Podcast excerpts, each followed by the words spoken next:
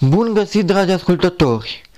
Numele meu este Bogdan Suciu și în cele ce urmează am bucuria de a fi gazda dumneavoastră la un nou episod al podcastului Observatorul Nevăzătorilor, podcast care prezintă informații și experiențe din viața persoanelor nevăzătoare. Pentru astăzi m-am gândit să vă vorbesc despre un moment important pentru persoane nevăzătoare și pentru persoane cu dizabilități la modul general și anume m-am gândit să vă vorbesc despre Ziua Internațională a Persoanelor cu Dizabilități marcată anual la data de 3 decembrie. În acest sens voi uh, aborda două subiecte pentru acest episod. În primul rând voi face câteva precizări legate de semnificațiile datei de 3 decembrie iar pentru partea a doua a episodului nostru vă voi împărtăși câteva gânduri legate de un studiu foarte interesant ce vizează problematica angajării persoanelor cu dizabilități pe piața muncii. 1. Câteva aspecte generale legate de semnificația datei de 3 decembrie. 3 decembrie, Ziua Internațională a Persoanelor cu Dizabilități, reprezintă un prilej de conștientizare a populației generale cu privire la multiplele tipuri de dizabilitate, cu privire la drepturile persoanelor cu dizabilități, dar și cu privire la aspectele în care aceste persoane au nevoie de o abordare adaptată situației în care se găsesc, pentru a se putea bucura de o viață trăită la standarde cât mai înalte de demnitate, de egalitate cu semenii lor fără dizabilități, precum și uh, pentru a putea aduce propria lor contribuție în plan profesional și social. 3 decembrie a fost declarată ca fiind Ziua Internațională a Persoanelor cu Dizabilități în anul 1992 de către Organizația Națiunilor Unite ca parte a unui proces mai uh, îndelungat, derulat în sprijinul uh, persoanelor cu dizabilități. Vorbind despre acest proces, menționăm faptul că în anul 1976, adunarea generală a Națiunilor Unite uh, declara anul 1981 ca fiind anul persoanelor cu handicap prilej cu care s-a cerut o investigație la nivel regional, la nivel național și la nivel mondial cu privire la sprijinirea și incluziunea socială a persoanelor cu dizabilități. În anul 1983 și până în anul 1992 începea deceniul persoanelor cu dizabilități o perioadă în care se dorea punerea în aplicare a recomandărilor elaborate de către Organizația Națiunilor Unite. În anul 1992, așa cum vă mai spuneam, data de 3 decembrie este declarată Zi Internațională a Persoanelor cu Dizabilități. 2. Transformarea dizabilității în angajabilitate. Acesta este studiul despre care vă pomeneam și pe care aș dori să vi-l prezint mai detaliat. Un studiu foarte recent, un studiu lansat chiar anul acesta, chiar la data de 3 decembrie 2020. Lansarea a avut loc în mediul online, a fost difuzată pe, pe Facebook și cu prilejul acesta a fost organizată și o dezbatere legată de uh, angajarea persoanelor cu dizabilități. O dezbatere publică la care au luat parte mai multe organizații, Fundația Motivation România, Asociația Evelu Serve, Biroul pentru studenți cu dizabilități din cadrul Universității Babeș-Bolyai din Cluj, precum și Kaufland România, acestea sunt doar câteva dintre organizațiile care au fost reprezentate în cadrul acestui eveniment.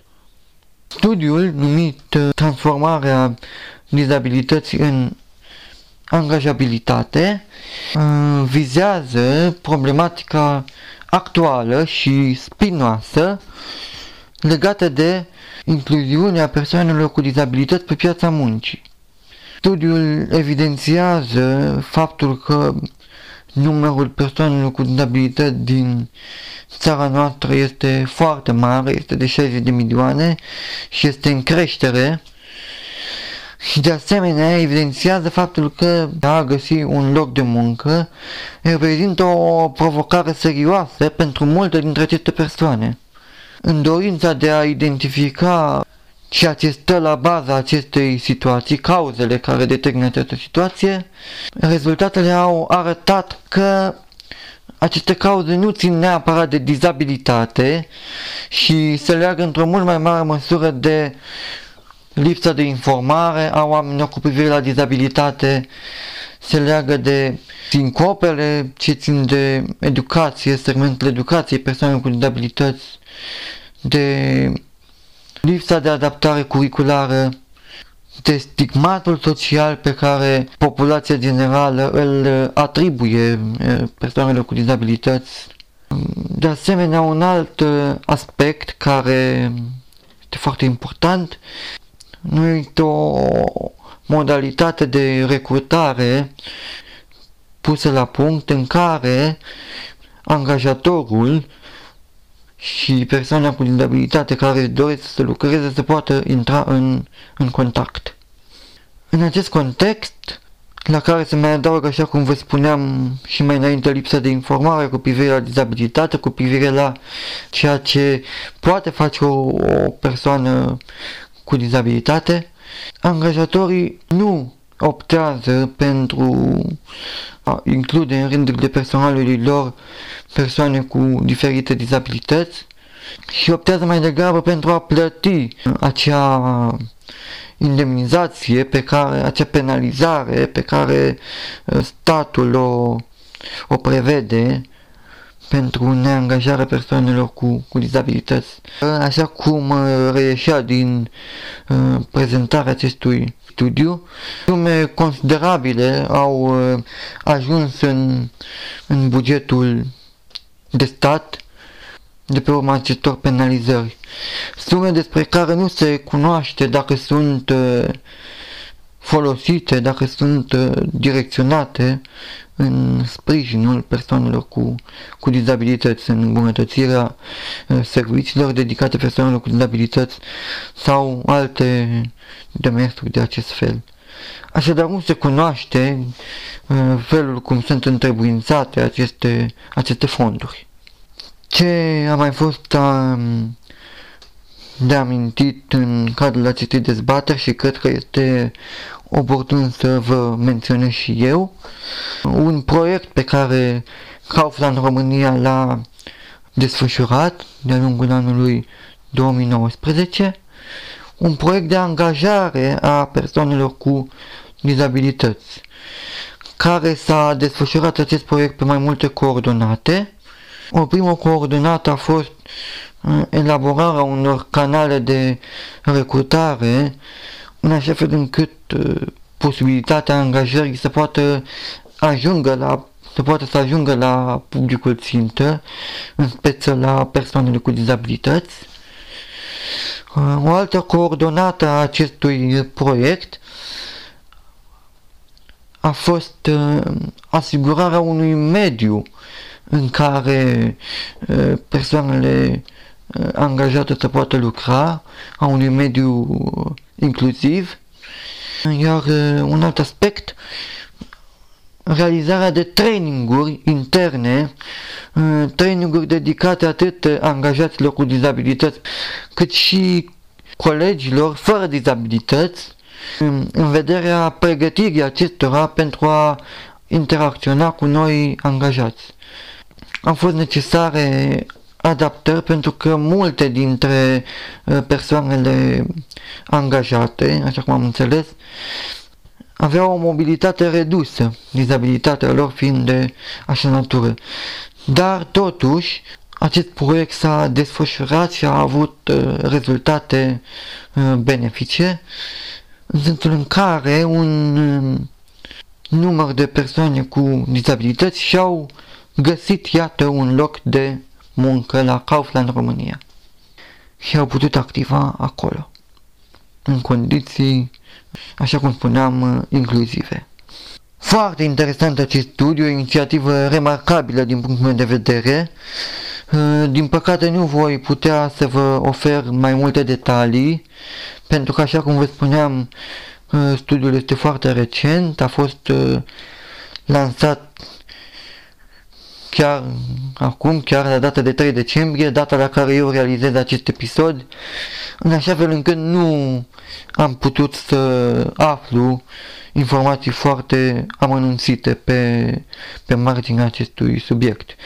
Dar sunt mai mult decât curios să citesc mai multe, sunt mai mult decât curios să aflu care vor fi urmările pe termen lung, dacă și în ce fel uh, vor fi elaborate strategii mai, mai bine puse la punct care să vină în, uh, în sprijinul uh, angajării, al incluziunii pe piața muncii a persoanelor cu dizabilități și care să contribuie, de ce nu, la schimbarea uh, perspective, la schimbarea mentalității, la mai bună informare a populației generale cu privire la ceea ce înseamnă uh, persoana cu, cu dizabilitate și la ceea ce ea poate face.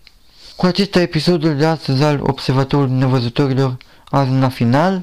Menționez ca de fiecare dată că aș fi mai mult decât bucuros să primesc informații de la dumneavoastră, opinii, comentarii, impresii pe care le-ați avea de transmis pe adresa de e-mail observatorul nevăzătorilor sau pe pagina de Facebook Bogdan Suciu, pagina mea de Facebook.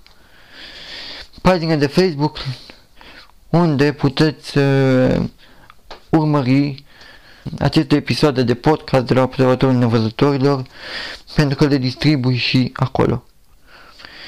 Alte locuri în care puteți uh, urmări Observatorul Nevăzătorilor în directoare de podcast precum Google Podcast, Apple Podcast sau Tuning.